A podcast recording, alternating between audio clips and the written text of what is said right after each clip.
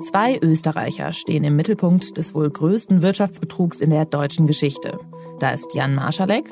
Extrem freundlich, extrem gut auftretend. Dass er die Aura hatte von so einem Wunderwuzi. Und sein Chef, Markus Braun. Er pendelte zwischen Wien und München und hat nur für die Arbeit gelebt. Doch die beiden Männer zogen nicht nur bei Wirecard die Fäden. Auf der anderen Seite sieht man hier schon sehr gut, dass die Zugänglichkeit gerade dieser beiden Österreicher in die österreichische Regierung, in wichtige Parteien, zu wichtigen Schlüsselfiguren der Macht, dass da die Wege kurz waren und die Türen offen standen.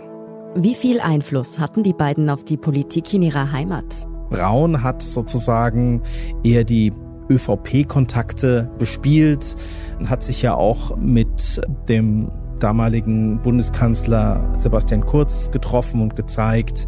Und Marjalek hat Kontakte aufgebaut und auch benutzt in die FPÖ hinein. Ich glaube, da war keine größere Partei davor gefeilt, dass sie versuchen, Kontakt aufzunehmen. Braun und Marschalek, die mutmaßlichen Wirecard-Betrüger, hinterlassen ein undurchsichtiges Netz aus Kontakten und politischen Projekten in Österreich und jede Menge Fragen. Einige davon können nun vor Gericht an Markus Braun gestellt werden. Viele Fragen aber haben mit Jan Marschalek zu tun. Mit wem hatte der Mann Kontakt? Wie intensiv waren seine Kontakte? Hat er bei wem was erreicht? Was hat er erreicht? Marschaleks Netzwerk führt über Österreich nach Nordafrika. Laut Strache soll Marjalek davon gesprochen haben, dass er an der nordafrikanischen Mittelmeerküste, also zwischen Libyen und Ägypten, dafür sorgen könnte, dass Flüchtlinge dort bleiben. Und immer wieder tauchen Verbindungen nach Russland auf. Und dementsprechend ist natürlich die Sorge da, dass sich die russischen Interessen da über Libyen Einfluss nehmen zu können auf Migrationsströme nach Europa gedeckt haben mit den Interessen von Sebastian Kurz das auch zu machen und Marsalek war da möglicherweise in der Mitte.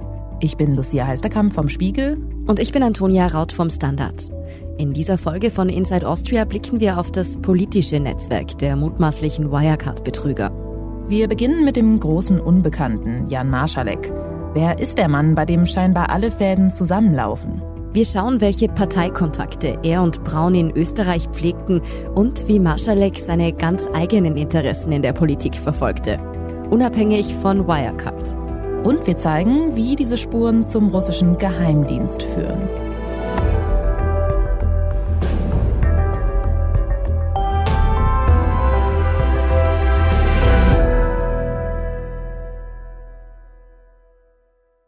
Bevor es losgeht, noch ein Hinweis. Das ist der zweite Teil unserer Reihe zum Wirecard-Skandal. Wenn Sie die erste Folge noch nicht gehört haben, fangen Sie am besten damit an. Und es geht auch diesmal wieder um strafrechtliche Vorwürfe. Für alle genannten Personen gilt wie immer die Unschuldsvermutung. Und jetzt geht's los. Ein verwackeltes Video aus einem Nobellokal. Ein Mann im weißen Hemd will eine Champagnerflasche mit einem Säbel öffnen. Die Stimmung ist ausgelassen. Der Mann sagt, er wolle den Weak Spot am Flaschenhals finden, die Schwachstelle. Dort muss er ansetzen, damit sich die Champagnerflasche sabrieren lässt. So nennt man diese Alternative zum klassischen Korkenknallen lassen. Das Handelsblatt, die Deutsche Wirtschaftszeitung, hat das Video veröffentlicht, denn der Mann mit der Flasche in der Hand ist nicht irgendwer. Es ist Jan Marschalek. Vor dem Landgericht München hat heute der Prozess um Bilanzfälschungen beim mittlerweile insolventen Zahlungsdienstleister Wirecard begonnen. Zum ersten Mal in der deutschen Nachkriegsgeschichte ist die Chefetage eines früheren DAX-Konzerns als Betrügerbande angeklagt und muss sich vor Gericht verantworten. München-Stadelheim. Anfang Dezember ist dort das Verfahren gegen den Wirecard-Chef Markus Braun und zwei weitere Manager gestartet. Plattenbau und Betonmauern statt Shampoos und Luxusdinner. Das ist ein unspektakulärer Abgang. Sie hören hier unseren Kollegen Andreas Danzer. Er ist Redakteur in der Standard Wirtschaftsredaktion und seit einigen Wochen nimmt er immer wieder den Zug von Wien nach München. Vier Stunden hin, vier Stunden Retour, um beim Wirecard-Prozess live dabei zu sein los geht's mit einer sehr strengen Sicherheitsschleuse. Also das heißt, das kann man sich vorstellen wie am Flughafen, man muss alles abgeben, Schuhe, Schlüssel, Handy, Gürtel und ich habe eine Wasserflasche mitgehabt und die Polizeibeamten haben mich dann aufgefordert, dass ich vor ihnen einen Schluck nehme, damit ich die Wasserflasche mit reinnehmen darf. Und dann geht's runter in diesen sogenannten Bunker und der ist eigentlich relativ steril. Vom Bunker, dem unterirdischen Gerichtssaal, haben wir schon in unserer letzten Folge gehört. Besonders lästig, die WLAN-Verbindung dort ist wortwörtlich unterirdisch, was den Journalisten das Arbeiten natürlich ziemlich erschwert. Das ist aber nichts im Vergleich zu dem, womit sich die Staatsanwälte herumschlagen. Auch sie suchen noch die Schwachstelle, wie Jan Marschalek bei der Sektflasche. Ein Ansatzpunkt, mit dem sie die Führungsetage von Wirecard endgültig des Betrugs überführen können. Doch ausgerechnet einer fehlt. Der Mann mit dem Champagnersäbel. Ja, Jan Marsalik ist natürlich das Phantom in gewisser Weise. Und man kann davon ausgehen, dass die Staatsanwaltschaft sich nichts sehnlicher wünschen würde, dass er irgendwie aus Russland oder wo auch immer her auftaucht und sich stellt und auspackt. Das ist unser Kollege Martin Hesse. Er begleitet für den Spiegel den Wirecard-Prozess in München, sitzt also gemeinsam mit Andreas Danzer und zig weiteren Medienvertretern im Bunker und berichtet für uns ausführlich darüber, was dort gegen die Angeklagten vorgebracht wird. Der Kronzeuge Oliver Bellenhaus ist dabei eine Schlüsselfigur.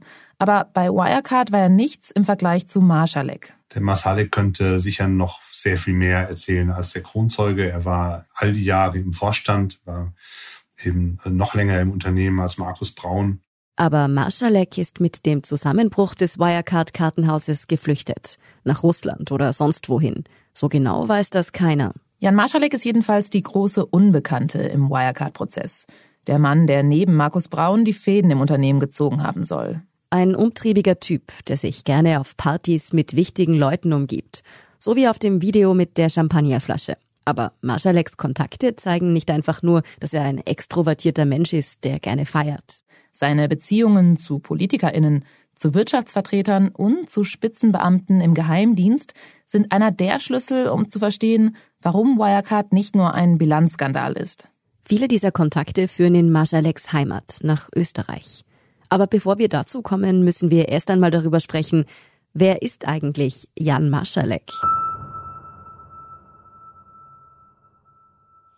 Also er hat eigentlich eine per se recht normale Biografie. Also er ist mit seiner Mutter aufgewachsen, ist ins Gymnasium gegangen, angeblich in Wien, angeblich ins Lycée. Das ist Fabian Schmidt. Er ist Investigativjournalist beim Standard und hat sich eingehend mit Jan Marschaleks Verbindung nach Österreich beschäftigt. Und auch mit seinem Leben dort, bevor er nach München ging. Über Maschaleks Jugend hat Fabian Schmidt erst einmal nichts Außergewöhnliches herausgefunden.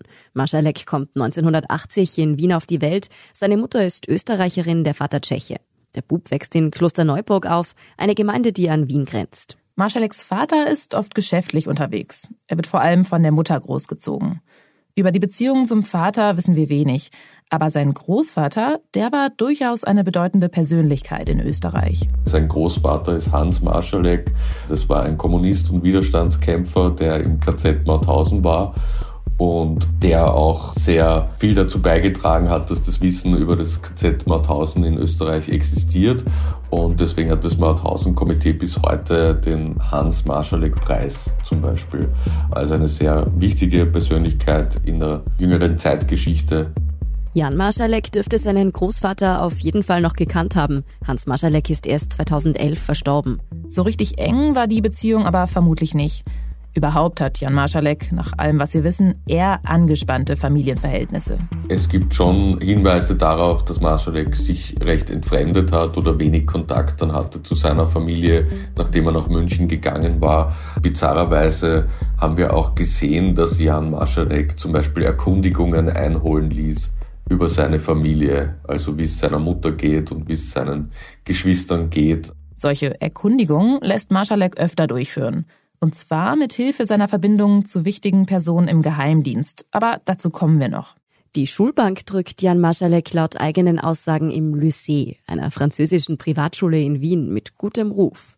Bestätigen will die Schule Masaleks Aufenthalt zwar nicht, aber er macht dort ohnehin keinen Abschluss. Er wechselt die Schule, bricht diese dann aber auch ab und macht keine Matura, also kein Abitur. Wieso Jan Marschalek die Schule abgebrochen hat, das wissen wir nicht. Am fehlenden Grips dürfte es jedenfalls nicht gelegen haben. Der dürfte schon ein extrem wiffes Kerlchen gewesen sein. Was man in Interviews von Angestellten und Mitarbeitern und so gehört hat, dürfte der eine Gabe gehabt haben, du zeigst dem irgendetwas und innerhalb von einer Sekunde hat der sagen können, da ist der Fehler. oder das muss man ändern. Der hat anscheinend in kürzester Zeit Dinge erkannt, wie man Sachen ändern muss. Laut unserem Kollegen Andreas Danzer beschreiben frühere Wegbegleiter Marschalek als einen Menschen, der auf richtig vielen Ebenen überzeugen kann. Auch sprachlich soll er brillant gewesen sein. Akzentfreies Englisch, rhetorisch sehr, sehr stark und sehr charismatisch. Und er dürfte es auch verstanden haben, dann relativ schnell Leute sozusagen einzupacken und für seine Idee zu gewinnen und Zusammenhänge zu erstellen im Kopf, wo andere sehr, sehr lange drüber nachdenken müssen. Damit dürfte er auch sein Gegenüber sozusagen verunsichert oder beeindruckt oder sonst was haben, aber auf jeden Fall seinen Standpunkt extrem gut klar gemacht haben, dürfte damit eben auch sehr erfolgreich gewesen sein. Und Jan Marschalek war auf jeden Fall noch etwas, nämlich sehr, sehr selbstbewusst.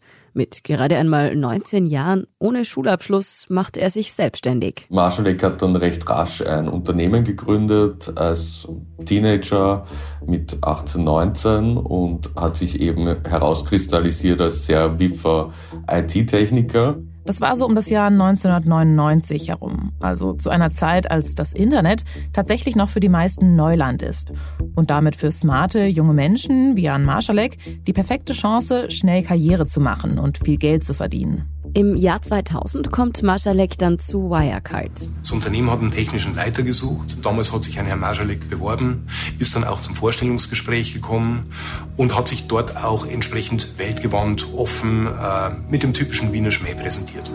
So erinnert sich der ehemalige Wirecard-Mitarbeiter Peter Herold an Jan Marschaleks Einstieg ins Unternehmen. Und zwar in der Doku Der Fall Wirecard von Sehern, Blendern und Verblendeten vom Bayerischen Rundfunk, die wir Ihnen sehr empfehlen können. Peter Herold bezeichnet sich selbst als den geistigen Vater von Wirecard. Jan Marschalek hat gleich ziemlichen Eindruck auf ihn gemacht. Extrem freundlich, extrem gut auftretend. Was ich mich damals ein bisschen gefragt habe, ist äh, mit 19 Jahren und keiner abgeschlossenen Matura. Ist es denn wirklich so, äh, dass man alle Hintergründe, die er damals dargestellt hat, auch so glauben kann? Was ist echt an diesem smarten, jungen Erfolgsmann? Diese Frage scheint also schon von Beginn an bei Wirecard im Raum gestanden zu haben. Jan Marschalek schafft es trotzdem, bei seinem neuen Arbeitgeber so richtig durchzustarten. Das hört auch unser Kollege Fabian Schmidt immer wieder. Dass er die Aura hatte von so einem Wunderwuzi, was das Auftreiben von Geschäften und quasi die Geschäftsarchitektur beinhaltet. Das Bemerkenswerte daran, ausgerechnet wegen Jan Marschalek wäre Wirecard in diesen frühen Jahren fast untergegangen. Dan McCrum, der Financial Times Journalist, der Wirecard mit seinen Recherchen zu Fall brachte, schreibt in seinem Buch House of Wirecard über diese holprigen Anfänge von Marschalek. Obwohl der damals nicht einmal 20-Jährige als IT-Experte bei Wirecard anfängt, hat er da auf technischer Ebene wohl doch noch nicht so ganz den Durchblick. Einmal fällt laut McCrums Recherchen das gesamte Computersystem im Unternehmen aus, weil Marschalek versehentlich den ganzen Internetverkehr über seinen PC und nicht über den eigens vorgesehenen Router laufen lässt. Das könnte man vielleicht noch als Anfängerfehler verbuchen, aber Marschaleks nächster Fauxpas hat es so richtig in sich. Er arbeitet nämlich maßgeblich an dem Projekt Wirecard 2.0 mit.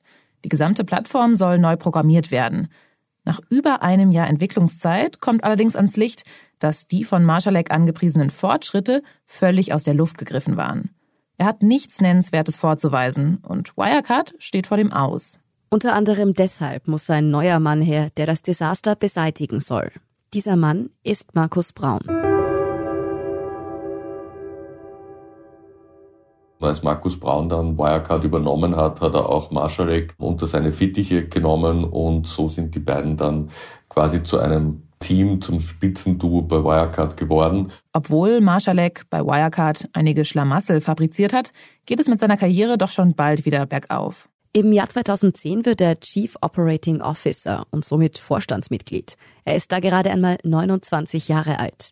Als COO kümmert er sich hauptsächlich um die Asiengeschäfte. Wo am meisten erfunden und getrickst wurde und den Fantasiezahlen einfach kein Ende gesetzt wurde.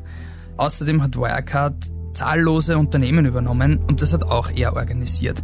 Und da ist es um Summen gegangen, die waren völlig weltfremd und völlig horrend. Also die haben da Fantasiekonstrukte zu Firmenübernahmen aufgebaut, die unfassbar sind. Darüber, wie genau der Betrug bei Wirecard abgelaufen ist, haben wir schon in der letzten Folge gesprochen. Marschaleks mutmaßliches Ziel, konstant für die richtigen Gewinnzahlen und Wachstumsraten von Wirecard sorgen.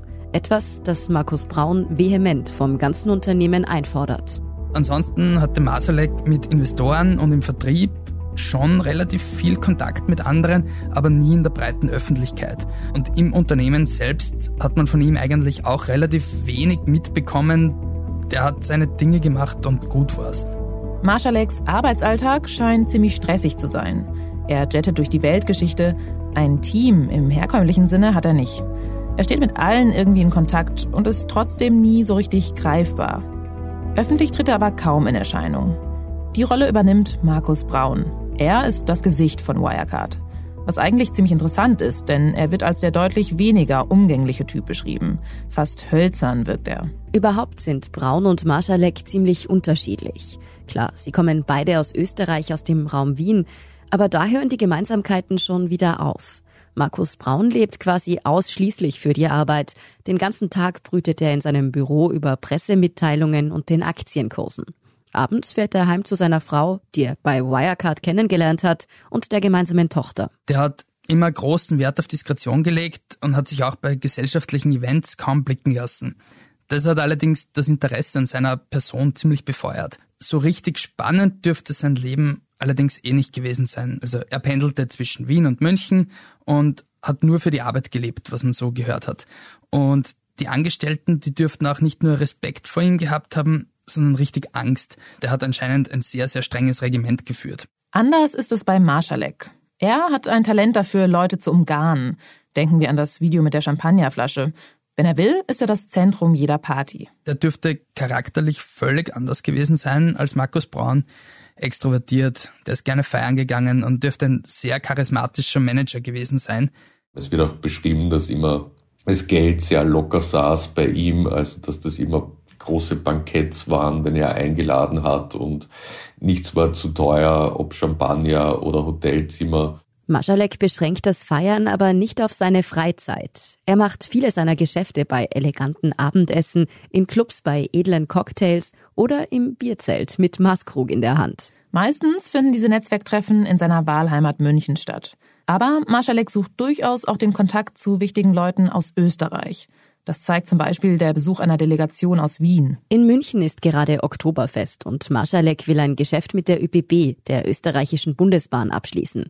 Es geht um das elektronische Zahlungssystem für Bahnfahrer. Das Auftragsvolumen 24 Millionen Euro. Da wurde dann die Abteilung zum Oktoberfest nach München eingeladen und dort bezirzt und dort wurde offenbar ein Panda aus Stoff gewonnen für eine ÖBB-Mitarbeiterin, die sie dann vergessen hat in München und dann gibt's einige E-Mails, in denen sich Jan Marschalek, und zu der Zeit war Wirecard schon eine Milliardenfirma, darum beschäftigt, dass man diesen Panda repariert und in einer Holzkiste nach Wien schickt. Und das hat die ÖBB dann sehr gefreut, die entscheidenden Personen dort. Den Auftrag hat dann tatsächlich Wirecard bekommen, unter durchaus verdächtigen Umständen. Im Nachhinein werden Spekulationen laut, ob womöglich Insider-Infos Wirecard den Zuschlag eingebracht haben, was die ÖBB allerdings vehement bestreitet. So oder so zeigt der Fall, Marschalek hat offensichtlich Spaß daran, Dinge auf seine eigene Art zu regeln. Er ist stolz darauf, ohne Uniabschluss oder familiäre Beziehungen Karriere gemacht zu haben und verlässt sich dabei gern auf seine sozialen Stärken. Doch nicht nur das. Frauen, Party, viel Geld, Abenteuer. Ganz offensichtlich war er ein Spielertyp, ein Zocker. Laut unserem Kollegen Oliver Dasgupta, Autor beim Standard und beim Spiegel, gibt es offenbar nur wenig, vor dem sich Marschalek fürchtet. Im Gegenteil, er sucht die Herausforderung, mag es offenbar, Grenzen zu überschreiten. Er ist sicherlich ein außergewöhnlicher Typ gewesen, auch was seine Risikofreudigkeit angeht. Dan McCrum schreibt etwa in seinem Buch, angeblich fährt Jan Marschalek in München jahrelang ohne Ticket mit der U-Bahn. Auch dann noch, als er bei Wirecard schon längst ein Spitzengehalt verdient. Wenn er erwischt wird, bezahlt er anstandslos die Strafe und fährt dann weiter ohne Ticket. Markus Braun meidet dagegen öffentliche Verkehrsmittel generell. Er soll dagegen eine richtige Abneigung hegen. Wenn nur irgendwie möglich, ist er mit Chauffeur unterwegs und im Wirecard-Gebäude soll er einen Aufzug quasi für sich allein gehabt haben, der ihn direkt in die Chefetage gebracht hat. Doch auch wenn Braun und Marschalek so unterschiedlich gestrickt sind, über Jahre hinweg ergänzen sich offenbar ziemlich gut. Denn in ihrem Ehrgeiz und ihrer Zielstrebigkeit sind sich der Risikomann und der verbissene Zahlenfuchs wieder verdammt ähnlich. Und deshalb sind sie sich auch in einem Punkt einig. Im Geschäft geht nichts ohne Kontakte. Vor allem in die Politik.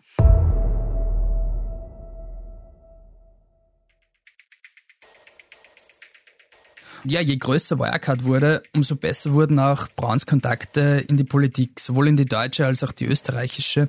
Er hat gewusst, wie er sich bei der ehemaligen deutschen Kanzlerin Angela Merkel in Szene setzt. Das lief so ab. Markus Braun stellte über den ehemaligen deutschen Verteidigungsminister Karl Theodor zu Gutenberg einen Kontakt zur Kanzlerin her und Merkel hat dann mutmaßlich bei einem offiziellen Besuch in China für Wirecard geworben. Natürlich ohne zu wissen, dass dieses Unternehmen mit erfundenem Geld seine Bilanzen schönt. Im Nachhinein wundert man sich vielleicht darüber. Aber eigentlich ist es nicht ungewöhnlich, wenn sich das Kanzleramt für ein aufstrebendes deutsches DAX-Unternehmen einsetzt. Wirecard war ja damals zeitweise mehr wert als die Deutsche Bank. Endlich mal ein Digitalkonzern. Damit hat man sich in Deutschland natürlich gern geschmückt. Inzwischen wurden die Verbindungen von Wirecard in die deutsche Regierung von einem Untersuchungsausschuss aufgearbeitet. Er kommt zu dem Schluss, dass sich Parlamentarier bis hin zur Kanzlerin von Wirecard haben täuschen lassen. Wie das genau lief, können Sie zum Beispiel im Podcast Wirecard 1,9 Milliarden Lügen von der Süddeutschen Zeitung nachhören. Aber Braun und Marschalek suchten nicht nur den Kontakt zu deutschen Spitzenpolitikern, sondern auch zu wichtigen Menschen in ihrer Heimat. Und die Verbindungen der beiden in die österreichische Politik, die sind bisher kaum durchleuchtet worden. Ich glaube, das waren Personen, die sehr kalkülhaft vorgegangen sind, aber dann in jede Richtung ihre Fühler ausgestreckt haben. Also ich glaube, da war keine größere Partei davor gefeilt, dass sie versuchen, Kontakt aufzunehmen. Das ist Stefanie Crisper. Sie sitzt in Österreich für die liberale Partei der Neos im Nationalrat. Und sie hat selbst erlebt, wie Markus Braun versucht, bei Politikern in Österreich für Wirecard zu werben. Er hat nämlich ziemlich viel Geld an die Neos gespendet. 120.000 Euro im Jahr 2014 und dann nochmal 30.000 Euro im Jahr drauf. Es gab auch mehrfach direkten Kontakt zwischen Braun und der Parteispitze der Liberalen. Das belegen E-Mails. Uns war natürlich nicht klar, so wie allen anderen, was er für ein doppeltes Spiel spielt. Mir sind ja außer der Spende keinerlei Kontakte bekannt, insbesondere nicht beratende Natur gab es überhaupt nicht. Also nichts Inhaltliches. Laut Stefanie Crisper war es also so, dass der Wirecard-Chef sich sozusagen Einfluss auf den politischen Kurs der Neos erkaufen wollte, damit aber gescheitert ist und sich woanders umschaute. Jedenfalls ist er offensichtlich bei den Türkisen mit Sebastian Kurz on top gelandet. Tatsächlich spendet Braun nach 2015 kein Geld mehr an die Neos. Stattdessen unterstützt er im Wahlkampfjahr 2017 die Türkise Volkspartei und ihren neuen Chef Sebastian Kurz mit 70.000 Euro.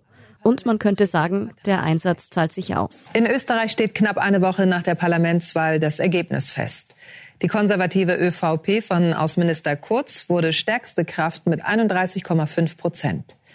Bundespräsident van der Bellen erteilte dem Wahlsieger Kurz den Auftrag zur Regierungsbildung. Damit hat Markus Braun nun einen direkten Draht in die Machtzentrale Österreichs. Denn nach dem Wahlerfolg von Sebastian Kurz vergisst der seine Unterstützer aus der Wirtschaft nicht. Markus Braun wird als Berater engagiert. Im berühmten Think Tank des Bundeskanzleramts. Gemeint ist die Ideenfabrik mit dem Namen Think Austria. Wir wollen Zukunftsradar sein. Wir wollen Wirksamkeitsbarometer und Expertenpool sein. Damit schaffen wir eine bestmögliche Unterstützung der Regierungsarbeit. So beschreibt die Chefin des Thinktanks Antonella May-Pochtler das Projekt in einem Clip des Bundeskanzleramts. Für diesen Think Tank holt Sebastian Kurz Leute aus der Wirtschaft, wie eben Markus Braun, aber auch aus der Politik und aus der Wissenschaft an Bord.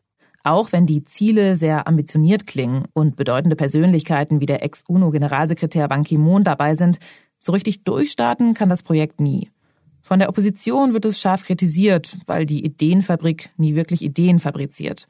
Und 2022 erklärt der Kurznachfolger und heutige Kanzler Karl Nehammer das Ende von Think Austria. Da sitzt Markus Braun allerdings schon längst in U-Haft und hat sowieso nichts mehr mitzureden. Doch Brauns Kontakte in die ÖVP waren nicht auf seine Rolle als Berater beschränkt. Wir sehen auch in den E-Mails, dass es da eine gewisse Clique an Freunden gab, darunter auch zum Beispiel der Herausgeber und PR-Berater Wolfgang Rosam hat da dazu gehört. Wolfgang Rosam ist im Dunstkreis der ÖVP ein bedeutender Mann.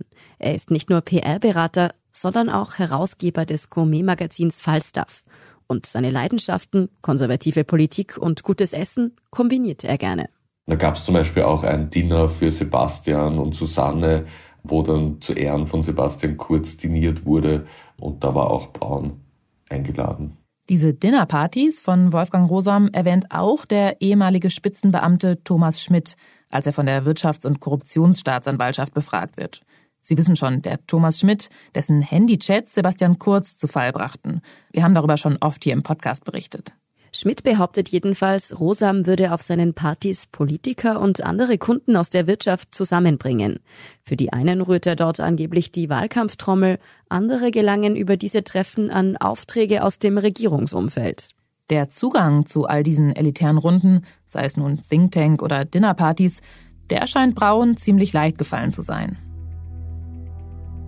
Also im Nachhinein vergisst man oder beachtet man ja nicht so sehr, wie gehypt Wirecard war. Also da wollte sich jeder in die Nähe begeben von diesem deutschen Apple oder deutschen Microsoft, wie auch immer, also von diesem neuen IT-Star.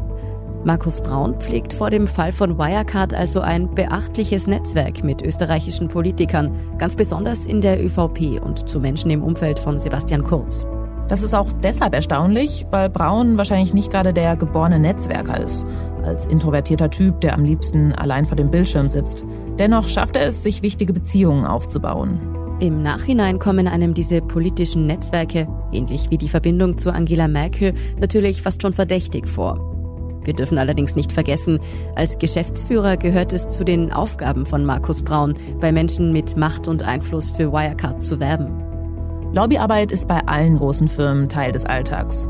Der Einfluss, den Braun in Österreich hatte, der zeigt, wie mächtig er und sein Unternehmen waren. Aber dahinter steckt am Ende wohl kein geheimer Plan, keine Verschwörung. Bei Jan Marschalek sieht das anders aus.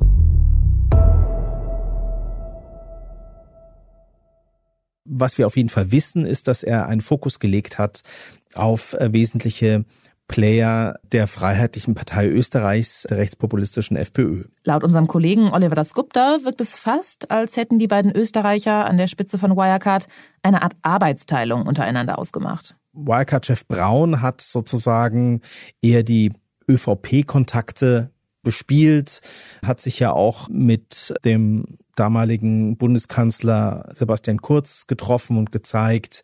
Und Marjalek hat Kontakte aufgebaut und auch benutzt in die FPÖ hinein. Dass Marschalek ab 2017 ausgerechnet die FPÖ so gezielt anvisiert, das ist erstmal nicht verwunderlich. Die Freiheitliche Partei ist damals immerhin der Juniorpartner in der Koalition mit Sebastian Kurz ÖVP. Wer in Österreich politisch mitreden will, kommt um die FPÖ nicht herum. Marschalek dürfte das Knüpfen von Kontakten im Gegensatz zu Braun wahrscheinlich ziemlich leicht gefallen sein. Wir haben ja schon gehört, er liebt es, sich mit Menschen zu umgeben, treibt sich ständig auf Events oder Partys rum. Und ist damit auch bei den Rechtspopulisten erfolgreich. Er findet schnell einen Draht zu einem mächtigen FPÖ-Politiker. Er kannte Johann Gudenus, den damaligen Vertrauten von Heinz Christian Strache, den FPÖ-Chef und Vizekanzler. Strache, also der FPÖ-Politiker aus dem Ibiza-Video, das später veröffentlicht wurde, in dem er sich zusammen mit seinem Parteikollegen Godenus und einer angeblichen russischen Oligarchin um Kopf und Kragen redet. Jan Marschalek möchte sich mit Strache offenbar gut stellen und sucht nach einem Thema, mit dem er bei dem Rechtspopulisten punkten kann. Kurz und Strache hatten ja das Thema illegale Migration besonders betont im Wahlkampf, auch nach der Wahl. Diese rechte Regierung wollte Lösungen präsentieren. Wir brauchen einen Grundkonsens in unserem Land zur Zuwanderung. Wir dürfen in Österreich nicht mehr Menschen aufnehmen, als wir integrieren können. Während es für ÖVP und FPÖ im Wahlkampf noch relativ leicht ist, mit populistischen Sprüchen die Asyldebatte für sich zu nutzen, stehen sie nach dem Regierungsantritt ziemlich unter Druck, auch abzuliefern. Da könnte Marschalek einen Ansatz gesehen haben, sich ins Gespräch zu bringen. Er bittet seinen Bekannten Johann Gudenus im Innenministerium beim damaligen FPÖ-Minister Herbert Kickl einen Termin zu vereinbaren. Kickel hat beteuert, dass er nicht an diesem Treffen teilgenommen hat. Aber Marschalek trifft mehrere Beamte aus dem Innenministerium, das damals von Kickel geführt wird. Einer, der bei dem Gespräch dabei war, berichtet unserem Kollegen Oliver Dasgupta im Nachhinein davon. Also dieser Teilnehmer dieses Treffens erzählte mir damals, dass Marjalek in Anwesenheit von Beamten des Hauses einen Vorschlag im Bereich des Asylwesens gemacht habe. Ziel sei demnach gewesen, illegale Einwanderung besser zu bekämpfen. Mit Wirecard scheint dieses ominöse Asylprojekt wenig zu tun zu haben. Doch Jan Marschalek blitzt beim FPÖ-Innenministerium mit seinem Vorschlag ab. Vielleicht ist den Beamten der Fintech-Unternehmer suspekt oder die Idee ist nicht wirklich gut. Aber Marschalek will noch nicht aufgeben und versucht sein Glück beim damaligen FPÖ-Chef Strache höchstpersönlich. Strache hat dieses Treffen mit Marschalek bestätigt. Und laut Strache soll Marjalek davon gesprochen haben, dass er an der nordafrikanischen Mittelmeerküste, also zwischen Libyen und Ägypten, dafür sorgen könnte, dass Flüchtlinge dort bleiben. Also dass die eben nicht weiter übers Wasser versuchen, nach Europa zu kommen. Aber auch Strache beißt nicht an. Laut unserem Kollegen hat er den Wirecard-Manager wohl für nicht ganz voll genommen. Der Ex-Vizekanzler behauptet, Marschalek danach nie mehr getroffen zu haben. Und wir haben eigentlich auch keinen Grund, ihm das nicht zu glauben. Doch Marschalek lässt noch immer nicht locker. Es scheint fast, als habe er sich in die Idee hineingesteigert, in der Migrationskrise in Nordafrika auf eigene Faust Lösungen anzubieten. Das klingt jetzt vielleicht etwas nach Größenwahn. Aber es passt zu dem, was wir über Jan Marschalek wissen. Er ist davon überzeugt, ein Vordenker zu sein und jemand, der eben auch mal zu unkonventionellen Mitteln greift, um seine Ziele zu erreichen. Trotz der Ablehnung aus der FPÖ verfolgt er den Plan weiter. Er hat offenbar Anteile erworben an einer Zementfabrik in Libyen und wollte eine Miliz aufbauen, um diese Fabrik zu beschützen und gleichzeitig in der Gegend ein bisschen Entwicklungshilfe betreiben, um eben so durch soziale mehr Sicherheit und Stabilität in der Region zu erlangen. Mit Wirecard hat das schon lange nichts mehr zu tun. Aber es ist nicht ungewöhnlich für den 1000 Sassa Marschalek, sich in Projekte zu vertiefen, die mitunter nicht wirklich mit seinem Job zusammenhängen. Die große Frage bei seinen Plänen in Libyen ist natürlich trotzdem, was er damit genau bezweckt hat.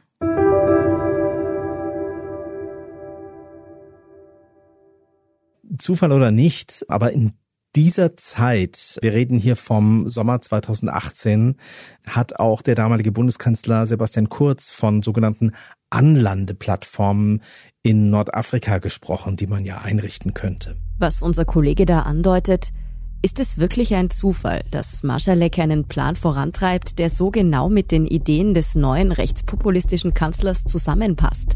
Hat er am Ende die Arbeitsteilung mit Braun über Bord geworfen und sich doch selbst beim neuen Staatschef als Erfüllungsgehilfe für dessen Anti-Asylpolitik angeboten?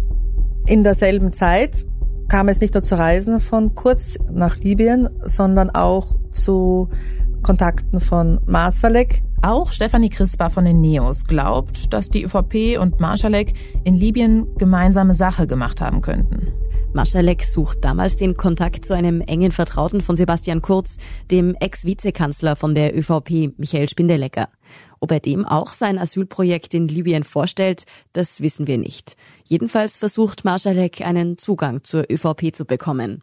Wir müssen aber an dieser Stelle festhalten, Dafür, dass Kurz und Marschalek sich gekannt oder getroffen haben, gibt es keine Belege. Die FPÖ hat dazu mal eine Anfrage im Nationalrat gestellt und der Ex-Kanzler hat bestritten, dass er oder sein Ressort je Treffen mit Marschalek hatten. Stefanie Crisper fordert trotzdem, dass die ganze Angelegenheit einmal ernsthaft von Behörden untersucht wird. Ermittlungen hätten halt andere Möglichkeiten als Journalisten. Und da würde ich mir auch erwarten, dass man dem mal nachgeht. Ob jetzt mit oder ohne ÖVP-Unterstützung im Rücken, Marschalek treibt seine Pläne in Nordafrika jedenfalls weiter voran. Und er findet einen Experten auf dem Gebiet der Entwicklungshilfe, der ihn dabei unterstützen will. Ein Mann, der unter anderem für die Vereinten Nationen gearbeitet hat. Der dieses Projekt aufsetzen sollte und der sich eben Gedanken gemacht hat, wie kann man da die Dorfgemeinschaft stärken, wie kann man Kompetenzen ausbilden. Der Entwicklungshelfer wird also von Marschalek beauftragt, ein Konzept für sein Flüchtlingsprojekt in Libyen zu entwickeln. Nach und nach merkt er allerdings, Marschalek plant etwas ganz anderes. Er will dort eine Miliz aufstellen. Und halt nur mit Entwicklungshilfe vortäuschen, dass er in Wahrheit Manneskraft dort will und bewaffnete Soldaten unter seiner Kontrolle. Diese Miliz soll dann wohl dazu eingesetzt werden, Menschen an der Überfahrt nach Europa zu hindern, weshalb das Projekt eben gerade für rechtspopulistische Parteien interessant sein könnte. Der Entwicklungsexperte möchte damit nichts zu tun haben. Er bricht das Projekt ab und soweit wir wissen, ist Marschaleks Libyen-Engagement damit endgültig auf Eis gelegt. Der Experte zieht die Reißleine aber nicht nur, weil Marschalek mit dem Projekt offenbar eine Privatarmee aufbauen wollte. Es gibt für ihn noch eine weitere Red Flag in dem Projekt. Und die ist besonders interessant, um zu verstehen, was womöglich hinter Marschaleks Engagement in Libyen steckt. Das Geld für das Projekt soll nicht aus Marschaleks eigener Tasche kommen, sondern aus Russland. Über das russisch-libysche Kulturinstitut in Moskau. Geld aus Moskau, das klingt aus heutiger Sicht natürlich sofort höchst verdächtig. Aber wir befinden uns damals im Jahr 2018. Bis Putin vor einem Jahr den Krieg in der Ukraine beginnt, waren gute Beziehungen in den Kreml etwas, womit sich viele österreichische Unternehmer geradezu gebrüstet haben. Wir haben dazu einmal eine eigene Podcast-Serie über die Österreich-Russland-Connections gemacht, weil Sie sich für die Hintergründe interessieren. Dass Marschalek als Wirecard-Manager gute Kontakte nach Moskau hat, ist also zunächst nichts Ungewöhnliches. Da gab es ja die österreichisch-russische Freundschaftsgesellschaft, wo viele Personen aus der Politik von allen Parteien, aber auch viele Unternehmer dabei waren. Also das war so ein zentraler Knoten in seinem Netzwerk quasi. Solche Freundschaftsgesellschaften gibt es in Österreich zu fast allen Ländern. Sie dienen Unternehmen, die eben beispielsweise in Russland Geschäfte betreiben, als Türöffner für Beziehungen. Da werden dann wichtige Leute wie Botschafter eingeladen. Man macht Abende, wo man halt die Geschichte und Kultur kennenlernt von so einem Land und man bindet sich dann halt ein bisschen an dieses Land. Die österreich-russische Freundschaftsgesellschaft gilt als etwas sagenumwoben, weil damals Leute wie Heinz-Christian Strache und Johann Gudenus Mitglieder sind. Und eben auch Jan Marschalek und Markus Braun. Sie dürften dort so manchen wertvollen Kontakt nach Moskau geknüpft haben. Bei Marschalek liegt allerdings der Verdacht nahe, dass seine Verbindungen weit über jene Bekanntschaften hinausgehen, die man bei Champagner und Kaviar auf einem Networking-Event schließt. Zum Beispiel hat er da dem Entwicklungshelfer, den er beauftragt hat, mitgeteilt, für den Schutz sorgen quasi die Russen und vermittelte auch einen Professor unter Anführungszeichen, der relativ enge Verbindungen hat zum russischen Auslandsgeheimdienst. Marschaleks Beziehungen in Russland reichen offenbar mitten in den Kreml hinein. Und dann gibt's ja noch diese bizarre Episode, als er plötzlich in Palmyra aufgetaucht ist in Syrien, nach der Befreiung vom IS durch die Assad-Truppen und vor allem die russischen Truppen, die dort stationiert waren. Und da hieß es, nach Palmyra kann man eigentlich nur kommen, wenn man eingebettet ist ins russische Militär. Sonst ist es nicht möglich als Privatmensch und das ist schon sehr bizarr. Diese Verbindungen nach Russland sind neben dem Wirecard-Finanzskandal einer der Hauptgründe, warum heute kaum jemand in der Politik in Österreich gerne zugibt, mit Jan Marschalek in Kontakt gestanden zu sein. Diejenigen, die über Begegnungen sprechen, bei denen konnte er offensichtlich nicht punkten. Bleibt natürlich die Frage offen, sprechen diejenigen auch, bei denen er möglicherweise was erreichen konnte. Aber was wollte Marschalek erreichen? Noch eine Russland-Begegnung ist mit Blick auf diese Frage interessant. Neben den FPÖ-Männern Strache und Gudenus gibt es nämlich noch einen weiteren österreichischen Spitzenpolitiker, der Marschalek nachweislich persönlich begegnet ist. Und dieser ist im Gegensatz zu den beiden FPÖlern auch heute noch politisch aktiv. Es gibt ja dieses Foto, das einen vollbärtigen Jan Marschalek bei einem Abendessen zeigt in Moskau an der Seite vom heutigen Parlamentspräsidenten Wolfgang Sobotka. Wolfgang Sobotka, über den haben wir hier im Podcast schon oft gesprochen. Ein einflussreicher ÖVP-Politiker, heute Nationalratspräsident, damals Innenminister. Das Foto, das ihn Seite an Seite mit Marschalek zeigt, wurde offenbar 2017 in der russischen Botschaft aufgenommen. Wer das Foto geleakt hat, ist bis heute nicht klar. Aber es hat im politischen Wien für viel Aufregung gesorgt. Wolfgang Sobotka behauptet, sich nicht mehr an das Treffen zu erinnern, was, auch wenn ein Innenminister bestimmt viele Menschen trifft, dann doch etwas verwunderlich klingt. Warum saß Jan Marschalek, den sonst fast niemand kannte, neben dem damaligen Innenminister der Republik Österreich? Könnte man auch fragen. Irgendjemand muss ja diese Sitzordnung höchstwahrscheinlich sich ausgedacht haben. Also es gibt viele offene Fragen. Mit wem hatte der Mann Kontakt? Wie intensiv waren seine Kontakte? Hat er bei wem was erreicht? Was hat er erreicht? Halten wir nochmal fest, was wir über die Netzwerke der Wirecard-Spitzen gehört haben. Jan Marschalek knüpft offenbar für das Unternehmen den Kontakt zur FPÖ während Markus Braun eigentlich fürs Lobbyieren bei der Kanzlerpartei zuständig ist. Dann aber sucht Maschalek, nach allem, was wir wissen, auf eigene Faust die Nähe zu wichtigen ÖVP-Politikern. Und viele seiner Netzwerkaktivitäten haben mit Wirecard nichts mehr zu tun. Immer wieder taucht ein dubioses Projekt in Libyen auf. Und immer wieder gibt es Verbindungen nach Russland. Und dementsprechend ist natürlich die Sorge da, dass sich die russischen Interessen da über Libyen Einfluss nehmen zu können auf Migrationsströme nach Europa, gedeckt haben mit den Interessen von Sebastian Kurz das auch zu machen. Und Marsalek war da möglicherweise in der Mitte mit Kontakten nach Russland und mit Kontakten zur ÖVP, wie wir ja wissen. Was Stefanie Crisper von den Neos hier vermutet, Marschalek könnte im Auftrag von Russland versucht haben, Einfluss auf Österreichs Regierung zu nehmen. Und zwar über das Kernthema des damaligen Kanzlers, die Asylpolitik. Beweisen kann sie das nicht, aber es fehlt laut CRISPR auch an ernsthaften Bemühungen, die Frage aufzuarbeiten. Ich hätte mir erwartet, dass einfach jeder, der mit einem potenziellen Spion oder Doppelspion Kontakt hatte, als Zeuge einvernommen wird. Woher er ihn kennt, wen er weiß, dass der kennt. Ich wüsste nicht, dass sowas schon passiert wäre. Soweit bekannt ist, wurde Sobotka nie von Ermittlern zu dem Treffen mit Marschalek befragt. Und das, obwohl hier der Verdacht im Raum steht, dass der ehemalige Manager seine Kontakte für Zwecke genutzt hat, die rein gar nichts mit Wirecard zu tun haben. Dass hier nicht die Personen, die evident auch mit Masterlek Kontakt hatten, wie Wolfgang Sobotka, einfach der Vollständigkeit halber als Zeugen einvernommen werden. Woher sie ihn kennen und wieso, da geht es ja nicht um nichts, ist völlig unverständlich. Dabei sind es nicht nur Marschaleks politische Netzwerke, die Hinweise darauf geben, dass er womöglich in Verbindung mit Behörden in Russland stand. Er hat sich eben dann einen ehemaligen Verfassungsschützer geholt, der sehr eng mit ihm zusammengearbeitet hat und dadurch hat er quasi auch einen Türspalt offen gekriegt in Richtung BVD und dort dann weitere Ex-Kollegen oder aktive Verfassungsschützer kennengelernt. War Jan Marschalek am Ende ein Spion? Nicht nur, weil er spektakulär geflüchtet ist, irgendwo Richtung Osten, mutmaßlich in den Einflussbereich von Wladimir Putin, sondern auch, weil er sich schon zu seiner aktiven Zeit bei Wirecard offensichtlich, naja, so ein bisschen wie James Bond gefühlt hat. Darum geht es in der nächsten Folge von Inside Austria. Inside Austria hören Sie auf allen gängigen Podcast-Plattformen, auf der Standard.at und auf spiegel.de. Wenn Ihnen unser Podcast gefällt, folgen Sie uns doch und lassen Sie uns ein paar Sterne da. Kritik, Feedback oder Vorschläge zum Podcast wie immer gerne an insideaustria.spiegel.de oder an podcast.derstandard.at.